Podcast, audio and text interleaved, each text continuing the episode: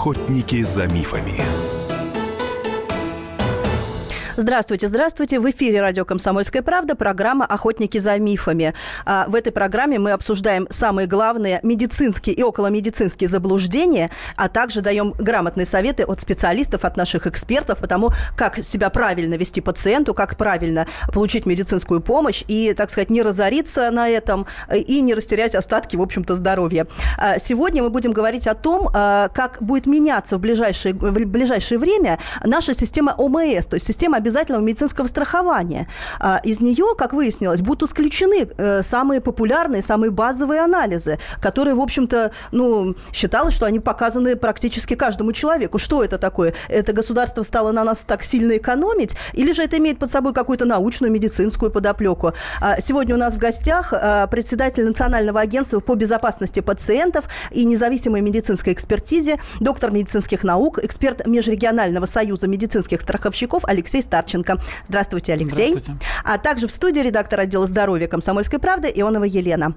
А, сразу же хочу объявить а, телефон нашего прямого эфира. А, пожалуйста, задавайте любые вопросы по поводу диспансеризации, по поводу бесплатного обследования. Рассказывайте свои истории. Бывало ли так, что вам отказали в какой-то положенной вам медицинской услуге, да, бесплатной? А, наш эксперт Алексей Саченко всегда очень квалифицированно отвечает на эти вопросы и сможет вас проконсультировать, ну, насколько это позволит наш прямой эфир. А, телефон прямого эфира восемь восемьсот двести ровно девяносто семь ноль два. восемь восемьсот двести ровно девяносто семь ноль два. А также у нас есть WhatsApp и Viber восемь девятьсот шестьдесят семь двести ровно девяносто семь ноль два. Пожалуйста, ждем ваших сообщений. Все, что касается медицинских обследований, так сказать, правомерности, неправомерности их оплаты. Ждем ваших э, звонков, ваших историй. Э, итак, вот э, на днях, э, совсем недавно, главный эксперт Минздрава по профилактической медицине э, рассказал о том, как изменится диспансеризация в следующем году.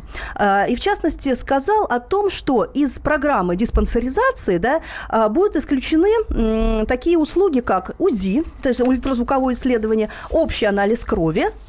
Ну, то есть те исследования, которые, в общем-то, считались всегда базовыми. Алексей, вы можете пояснить, что это может означать? Так ли, может быть, мы что-то неправильно поняли? Ну, действительно. Дело в том, что диспансеризация, здесь всего понемногу, да, есть интересы государства, есть интересы человека, но в целом мы должны понимать, что Министерство здравоохранения, которое организует оказание медицинской помощи в нашей стране законодательным образом, то есть вносит изменения в законы, приказы формирует, в том числе и вот этот приказ о диспансеризации, оно, конечно, исходит сначала в первую очередь из популяционных интересов. То есть сегодня какой интерес? У нас есть высокая, допустим, смертность от каких-то определенных заболеваний. На сегодня на первом месте сердечно-сосудистые заболевания и онкологические заболевания, которые мы должны каким-то образом бороться. И понятно, что э, должны быть те меры эффективные, которые будут направлены, и в конечном итоге эффективность скажется в том, что эти показатели снизятся. Поэтому, когда э, формируется понятие диспансеризации с точки зрения вот, интересов государства и Министерства здравоохранения, понятно, что у них на первом интересе, в приоритете, вот этот интерес популяционный. А у нас с вами, у граждан, другой интерес, личный, да, потому что это личное заболевание, есть ли оно, нет ли его. И вот здесь как бы нужно совместить вот это вот иногда даже ну, несовместимое, возможно, да, то есть мы говорим сегодня о таком о противопоставлении интересов, да, глобально а единство и борьба этих скажем, противопоставлений да? должна дать какой-то серьезный результат. Государство в точке зрения снижения, ну, ведь понимаете, в чем, как, как живет наше государство, от выборов до выборов. То есть мы даем какие-то обещания властные структуры, они должны их либо выполнить, либо не, не выполнили, значит, уходите, придут другие, которые скажут, что они вот сделают по-другому, и все, жизнь будет по-другому. Поэтому, конечно, нужно выполнять свои обещания. Нам сказали, что вот здравоохранение должно быть таким, чтобы продолжительность жизни увеличилась, следовательно, смертность должна снижаться. Ну вот совсем недавно, буквально вот в начале этой недели, опять же, вот было заявлено, что средняя продолжительность жизни в России впервые выросла до семидесяти двух лет. То есть так долго россияне не жили еще никогда. Понятно, что это довольно печальные цифры на общем фоне, да, так сказать, общеевропейском. Но, тем не менее, тенденция да. Но, есть. Тенденция есть, да. безусловно. И да. она в том числе диспансеризационного характера. Значит, теперь, когда мы проводили диспансеризацию уже там в течение четырех лет, ну, больше большей степени там последние три года более организованно, в меньшей степени там в четырех лет. Но тем не менее, действительно, Институт профилактической медицины сделал огромную работу. Они проверили эффективность, насколько те или иные исследования влияют вот на эти популяционные показатели. Не на конкретику каждого человека, выявили у него заболевание или не выявили, а именно на популяционные. Выяснилось, что вот те, о которых вы говорили, общий анализ крови, общий анализ мочи, УЗИ органов, они либо не влияют абсолютно на эти показатели э, снижения смертности, либо э, выявляют, допустим, онкологические, например, ультразвуковое исследование органов брюшной полости. Оно выявляет эти онкологические заболевания уже на третьей-четвертой стадии. То есть это не влияет на популяционный вот этот показатель снижения летальности. То есть он с точки зрения Министерства здравоохранения бессмысленным. Нам нужны другие методики, которые будут выявлять первую, вторую стадию онкологического да, процесса. Да. Вот с этой точки зрения, популяционной, вроде бы изменения носят действительно важный характер. Скажите, а вот то, что там указано, что вот этот вот Простат-специф... анализ, тест на простат-специфический антиген, да, который всегда считался очень таким важным показателем для выявления, э, на, так сказать, на ранних стадиях, да, или даже превентивного, так сказать, выявления э, риска, да, рака простаты. То есть сейчас вот стали говорить о том, что не так-то он важен, что, э, так сказать, его часто делают людям пожилого возраста, а умирают они все равно не от этого. Так он нужен или не нужен в ВМС? Вы знаете, я его лично для себя делаю. Угу. Старше сорока пяти лет я начал делать это там, раз в год, раз в два года это, это исследование. Я понимаю, что, наверное, для меня это очень важно. Поэтому, опять же, с точки зрения популяции, действительно, этот показатель размывается вот во всей когорте всех пациентов. Конечно, он больше, больше относится к пожилым, там, допустим, пациентам, нежели к молодежи. Но он же есть, остается во второй там части, как бы, то есть, когда... Ведь сейчас смысл этих изменений заключается в том, что, да, их вроде бы убирают, как бы, из обязательных перечней, но если пациент жалуется на что-то. Вот здесь как бы и здесь возникает следующая проблема. Вот интересы государства популяционные, а наши с вами интересы личные. Поэтому мы должны к диспансеризации относиться как к необходимому, важному для нас инструменту и пользоваться им. Не прийти и сказать, вы знаете, у меня ничего не болит, я ничего не знаю. Вот мне сказали прийти, мне пришла страховая компания э, на смс-ку прийти, я пришел. Нет.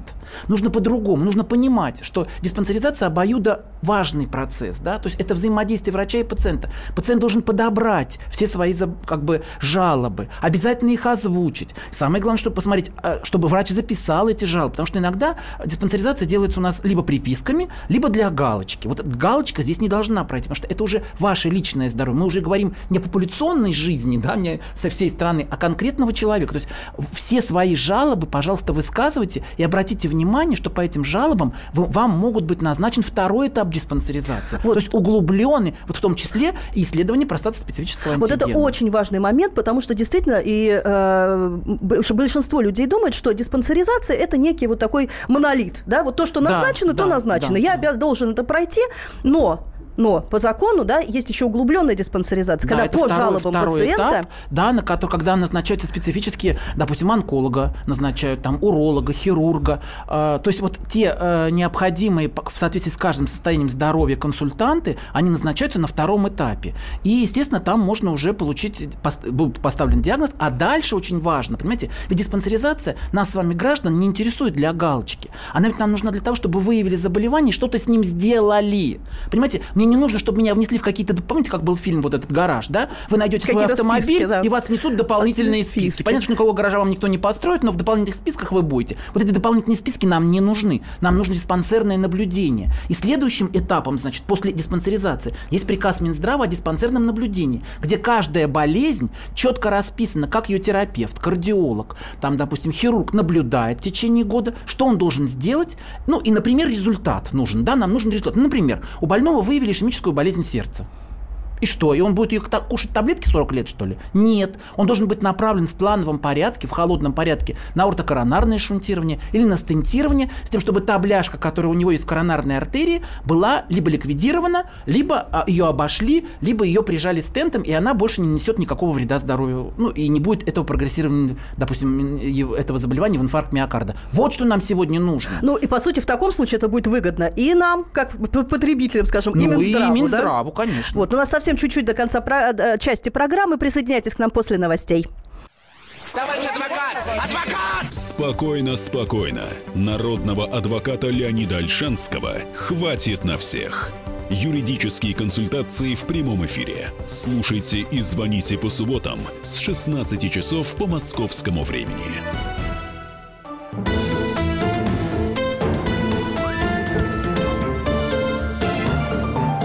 Охотники за мифами.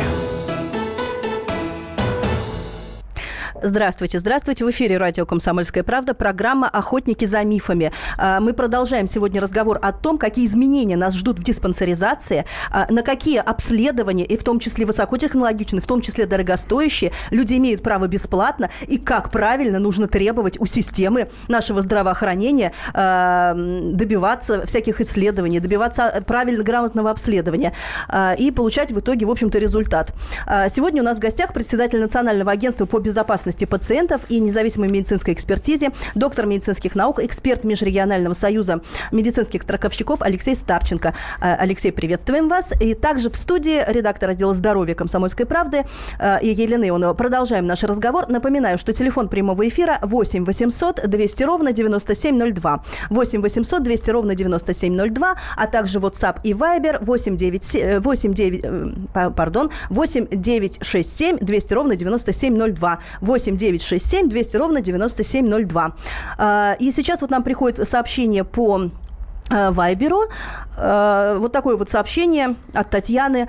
Проходила диспансеризацию, разрешили сдать только анализы крови и сделали кардиограмму. Больше ничего не дали. То есть что это, это означает? Это абсолютно неправильно. Сегодня то, что, о чем мы говорим, об изменениях, они еще не приняты, и документ еще не изменен. То есть только он, он только планируется. Более того, в течение там, трех месяцев было обсуждение, мы давали свои замечания на этот документ, и окончательная его редакция еще не принята. То есть действует предыдущий порядок диспансеризации, э, приказ Минздрава, поэтому все должно было быть сделано в полном, в полном объеме. Если вам не, не понравилась диспансеризация, вы считаете, что вас неправильно там что-то обследовали, недообследовали, значит, нужно обратиться в страховую компанию «Полис», которой вы выдали, которая оплатила эту диспансеризацию, это ваша страховая медицинская организация, и эксперт все проверит, насколько был соблюден объем, насколько была качественно эта диспансеризация проведена, ну и самое главное, опять же, результаты, да, то есть если выявлено заболевание, не выявлено заболевание, если выявлено, поставлен человек на учет и на дальнейшее, допустим, какое-то хирургическое лечение, которое бы радикально излечило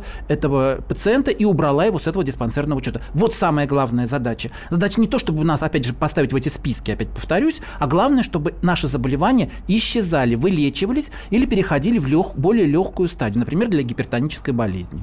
Но на самом деле, вот действительно очень важный момент, который, как мне кажется, многие люди не до конца понимают. То есть думают, что диспансеризация – это просто, так сказать, единый день в году, который вам выделен для того, чтобы вас только обследовали.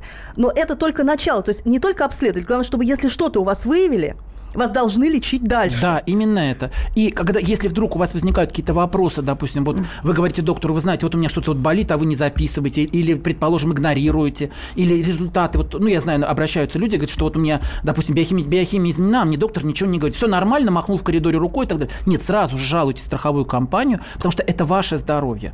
И когда вы приходите на диспансеризацию, я еще раз повторюсь, это очень важный, обоюдовыгодный процесс, потому что вы не должны говорить, что вас абсолютно вас, вас что-то беспокоит, а вы стесняетесь или боитесь этого сказать.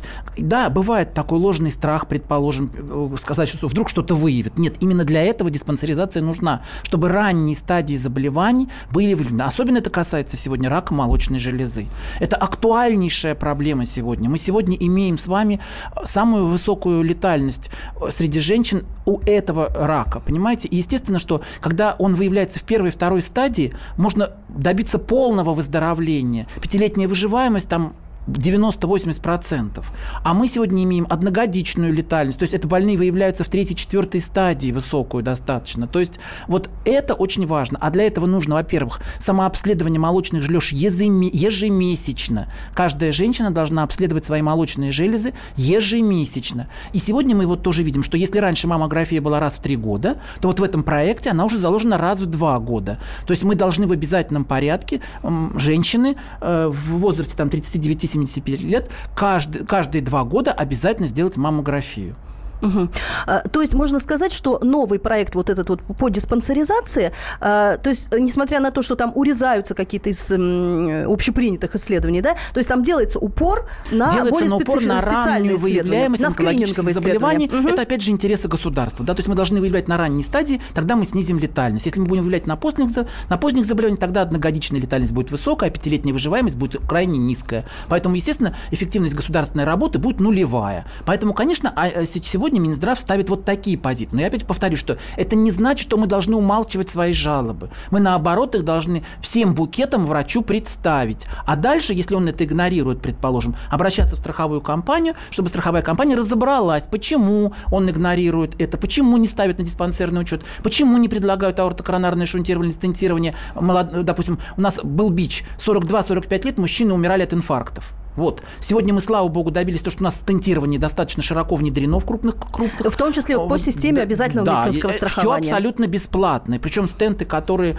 э, дорогие, с напылением там, специальным и так далее. То есть сегодня, э, в общем-то, э, материально-техническая база расходников достаточно существенно. Другое дело, что, конечно, вам могут их навязывать в качестве платных услуг или каких-то извлечений дополнительной прибыли. Вот здесь категорически платить не нужно. Кстати, такая нужно... же ситуация, она очень характерна для эндопротезирования, да, когда э, человеку по ОМС говорят, мы, да, мы проведем саму операцию, но э, ваш там тазобедренный сустав, э, его имплант, да, он э, в наличии у нас там только, там, скажем, китайского производства, но вы можете купить за свои деньги, и тогда, собственно, и операцию это мы вам сделаем по ОМС, но имплант вы купите сами. Вот это абсолютный обман и фактически введение в заблуждение потребителя медицинской помощи, то есть пациента. Почему? Потому что тариф сегодня включает стоимость расходного материала.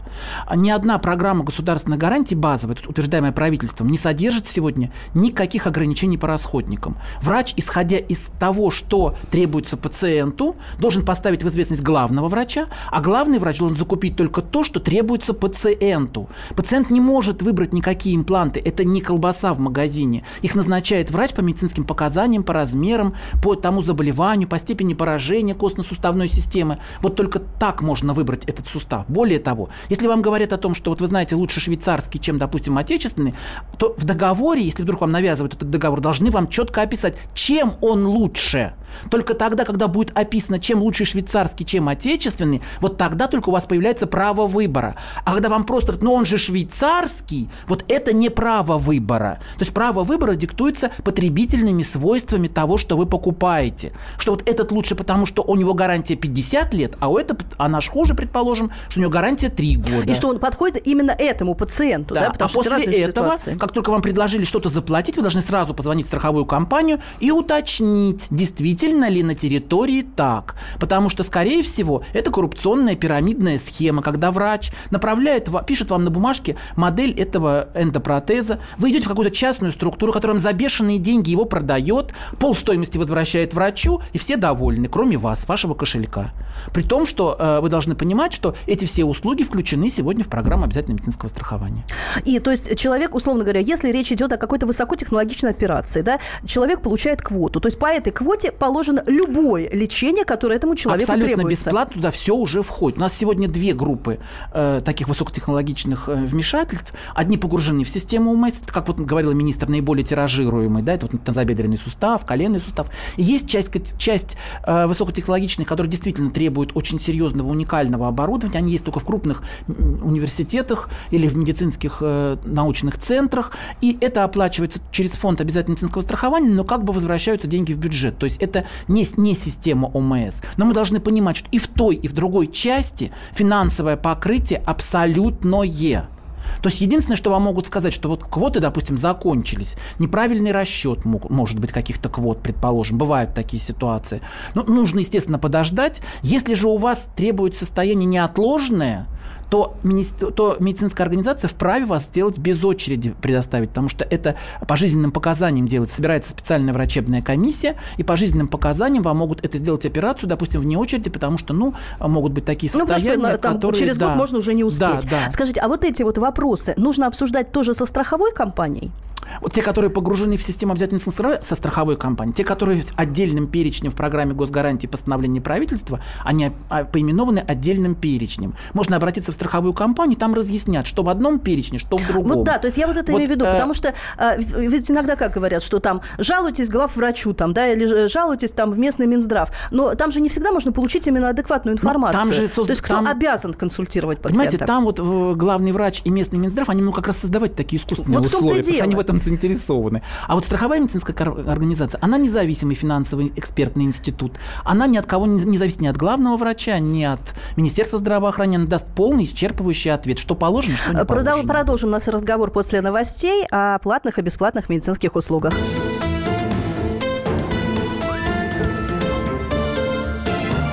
Охотники за мифами. И в России. Мысли нет и денег нет. И за рубежом. Oh, yeah. Да хоть на Луне. Как же ты не дурачина, братец, если у тебя много сантиков, а ты в тюрьму попал. Деньги правят везде. О них говорили, говорят и будут говорить. По будням с тринадцати часов пяти минут по московскому времени в программе «Личные деньги» на радио «Комсомольская правда».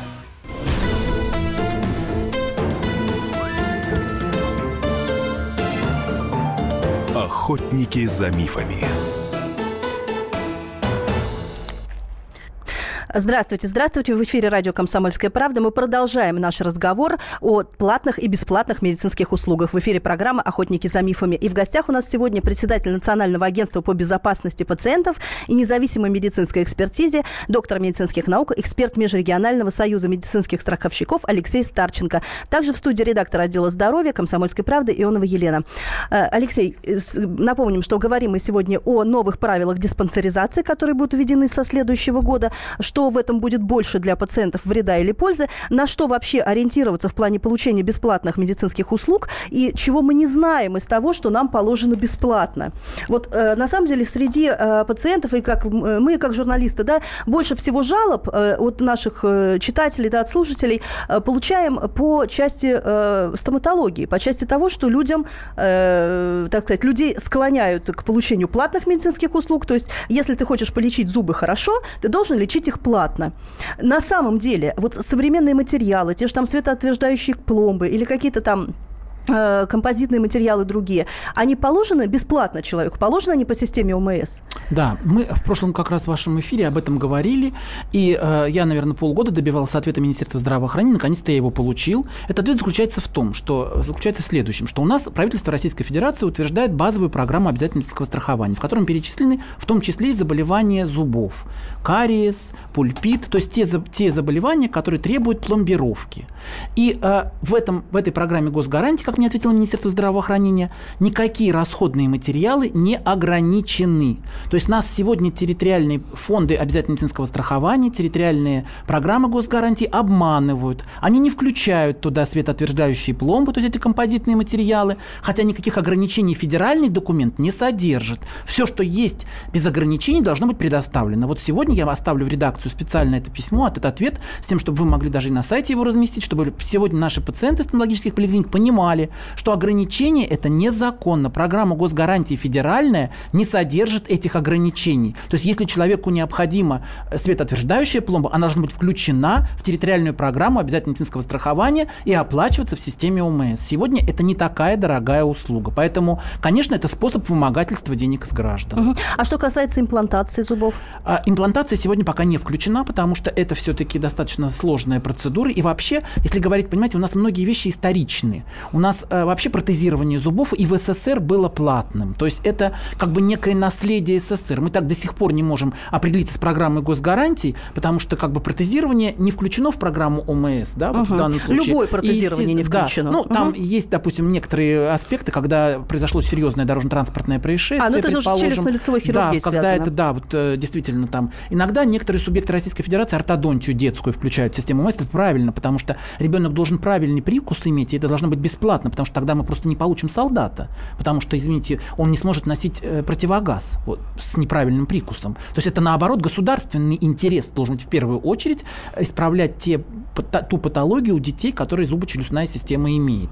Поэтому здесь э, мы должны понимать, что расходные материалы сегодня не ограничены программой госгарантии федеральной, а, следовательно, должны быть включены в программу госгарантии территориальной. Это серьезнейшее упущение, которое было сделано, и мы полагаем, что в ближайшее время э, властные структуры Министерства здравоохранения должны исправить эту ситуацию. То есть, но на данный момент человек уже имеет право это требовать? Он имеет право, потому что никто не имеет права его ограничивать. У нас ограничение, в Конституции написано, что ограничение прав граждан по федеральному закону. То есть мы с вами, нас могут посадить в тюрьму, ограничить наши права, там что-то не сделать, не дать, только если в законе написано, почему и что у нас ограничено. Вот сегодня я получил ответ Минздрава, что нет ограничений по расходным материалам в системе обязательного медицинского страхования. Ну, это очень важное такое сообщение. Я думаю, что мы еще потом продолжим этот разговор. А сейчас у нас звонок слушателя.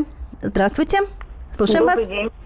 Добрый день. Да, пожалуйста, задавайте вопрос. Вот у меня такой вопрос. Предположим, смотрите, женщине восемьдесят три года. Она шла, допустим, на рынок, упала, сломала, ой, сломала там этот, шейку бедра.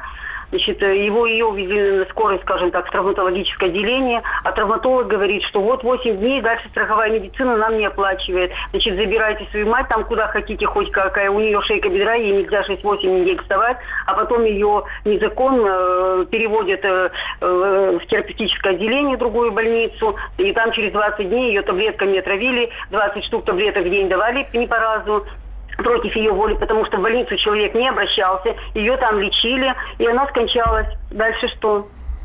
Ну, во-первых, я должен сказать, что, конечно, это беззастенчивое вранье.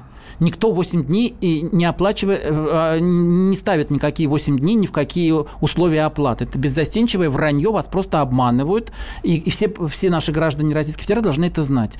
Пациент лечится столько в медицинской организации, сколько нужно для излечения его заболеваний, либо определения прогноза. В данном случае нужно было определить, насколько возможно, в том числе и эндопротезирование. Сегодня возраст не является абсолютным противопоказанием, только э, букет сопутствующих заболеваний, которые могут, например, ну, быть противопоказанием для общего наркоза, предположим. Дальше никто никуда никого не должен выпихивать, это тоже все решает медицинская организация. Если вам, э, а тем более, если какие-то были дефекты в оказании лекарственной помощи, вы должны обратиться в страховую медицинскую организацию, должны провести исчерпывающую экспертизу качества медицинской помощи и все дефекты выявить. Получив акт, вы можете идти в суд и требовать моральную компенсацию морального вреда. Кстати говоря, вот поднята очень важная тема, может быть, она, так сказать, не совсем по теме диспансеризации, да, но тем не менее отношение к пожилым пациентам, да, к пожилым больнице, ну но, каждый, когда... практически каждый с этим сталкивался, чего уж тут кривить душой, конечно, когда пожилого родственника лечить, эм, так сказать, либо очень неохотно. Ну что берут, вы хотите? Да, ну что главное, вы хотите? восемьдесят семь лет.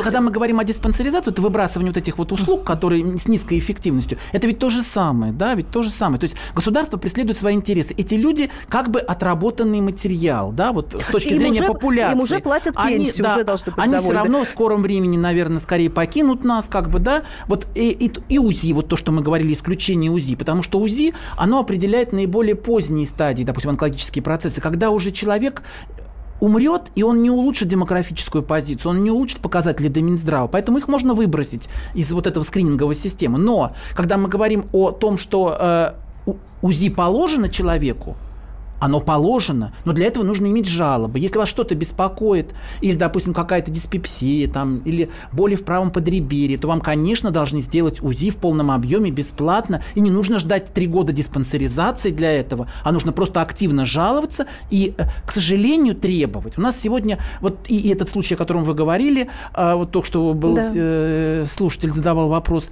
и, в общем, мы должны констатировать сегодня, что у нас вот этого полного движения здравоохранения навстречу пациента по пока не произошло. Поэтому пациент должен стучать. Вот в Евангелии написано: «Стучите, и вам откроют». Действительно, нужно, иногда да. нужно громко стучать, иногда нужно скандалить, потому что только тогда можно добиться результата. А, кстати, люди деликатные и скромные, скорее всего, их интересы не будут учтены. Пока вот мы вынуждены констатировать такой статус-кво. И, кстати говоря, вот есть у нас и позитивные сообщения. Слушатель из Воронежа нам пишет: «Ес, только сегодня сегодня поставил свет, фотоотверждающую пломбу и совершенно бесплатно по системе ОМС. Ну, ну вот, вот, вот где-то люди давиться. Понимают. И, и самое-то главное, что сегодня это, как сказать, это реноме медицинской организации. Сегодня стоматология в системе ОМС финансируется очень хорошо. Это самая одна... Я вот в системе ОМС работал экспертом достаточно многое время. Я могу привести вам один пример. Как-то я инспектировал одну московскую поликлинику, у которой был всего лишь один стоматолог, который занимался даже не лечением всех больных, он только занимался лечением больных беременных. Угу. Вот когда в период беременности там, естественно, возникают некие проблемы с костеобразованием, там, естественно, они требуют более глубокого, ну, наблюдения угу. серьезного. Интенсивного, да. Да, и естественно, что нужно, естественно, перед родами подготовить, чтобы не было никаких кариозных полостей, чтобы не было никакой перинатальной инфекции. Вот это все, то есть это как бы достаточно ограниченная категория пациентов. Так вот, этот один врач по системе ОМС зарабатывал ровно столько для поликлиники, сколько вся остальная поликлиника. То есть сегодня, раз услуги по ОМС, это э, хорошее. Почему и ряд частников сегодня вот, кстати, стремятся говоря, в систему ОМС? У нас ОМС. Как, раз, как раз сообщение, что увидел, что на рекламном баннере стоматологической клиники написано, что лечат по ОМС. Что вы думаете об этом? Стоит обращаться? Значит, здесь нужно иметь очень серьезный такой, как бы, ну, понимать некоторые тонкости, да? Конечно, частнику сегодня, владельцу, предположим, стоматологического кабинета, вынужд... очень выгодно войти в систему ОМС. Почему? Потому что расценки более-менее стали приличными, это раз. А второе, Второе, там э, э, налаживается поток. А вот когда налаживается поток пациентов бесплатных, то им можно так, знаете, вот как бы там всучить еще и платную услугу. То есть как бы сесть на потоки, кому-то предложить, ну, то есть, кому-то прив... понравится, что там мало народу, что хороший антураж, что очень приветливые люди. Ну, опять люди. Же, то есть привязать. Таким да, образом просто да. привязывать Поэтому, к себе когда пациентов. Вы идете в эту, поли... в эту поликлинику стоматологическую частную, вы должны понимать, что вас могут, в кавычках, разводить, да, выражаясь просторечно. Поэтому вы должны быть настороже. Если вам начнут что-то сразу, вот это вот бесплатно, а вот это платно, позвоните в свою страховую компанию, уточните, почему это платно, и, и сразу вопрос будет. Так нет, на самом деле это же касается, наверное, и обычных поликлиник, потому что сейчас же все могут оказывать платные услуги, и они ну, также конечно, могут но, навязывать дополнительные платные ну, услуги. Ну да, но мы говорим именно о частниках, да, да. Да, и смысл их, мотивацию, их включение в систему ОМС. Понятно, то есть сильно радоваться этому не стоит, а все так же нужно но, проверять, как и в обычном но, порядке. Но э, преимуществом вот этой конкуренции пользоваться нужно. Там, может быть, меньше народу, красивый антураж, приветливые люди, это все нужно использовать. Но, но быть настороже, что если вам начнут навязывать вот это что-то платно, что-то бесплатно, как бы, да, проконсультируйтесь, не сразу платите деньги. Конечно, многие, кто не считает деньги, ну, это одно дело, кто считает, будет по-другому. Ну, естественно, тем более мы же все-таки говорим о том, что положено бесплатно, да. Это не значит, что человек такой жадный, он все, хочет все бесплатно, да, но есть же определенные правила, да. Uh, у нас осталось совсем чуть-чуть. Прям вот совсем мы не успеваем. Такой у нас интересный пошел разговор. Uh, напоминаю, что в эфире радио «Комсомольская правда» была программа «Охотники за мифами». И в гостях у нас сегодня председатель Национального агентства по безопасности пациентов и независимой медицинской экспертизе, доктор медицинских наук, эксперт Межрегионального союза медицинских страховщиков Алексей Старченко. Я думаю, что мы обязательно в ближайшее время продолжим разговор по платной и бесплатной медицине, а также по страховой медицине. Это тоже очень интересно, да, как она у нас сейчас в стране развивается. Uh, спасибо вам огромное. Алексей. Ну и буквально пару слов для наших слушателей. Ну, я пожелаю, хочу пожелать здоровья и уверенности обязательно в себе. А диспансеризация надо пользоваться. Это важный для нас с вами рядовых граждан институт. С помощью него можно выявить ранние заболевания и излечиться от них. Спасибо большое. Всего доброго. В, итоге, в эфире радио «Комсомольская правда» была программа «Охотники за мифами». Слушайте нас каждую пятницу с шестнадцати часов. С вами в студии также была редактор отдела здоровья Ионова Елена.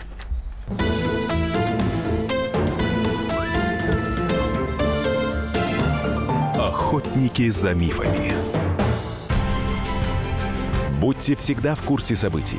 Установите на свой смартфон приложение «Радио Комсомольская правда». Слушайте в любой точке мира. Актуальные новости, эксклюзивные интервью, профессиональные комментарии. Доступны версии для iOS и Android.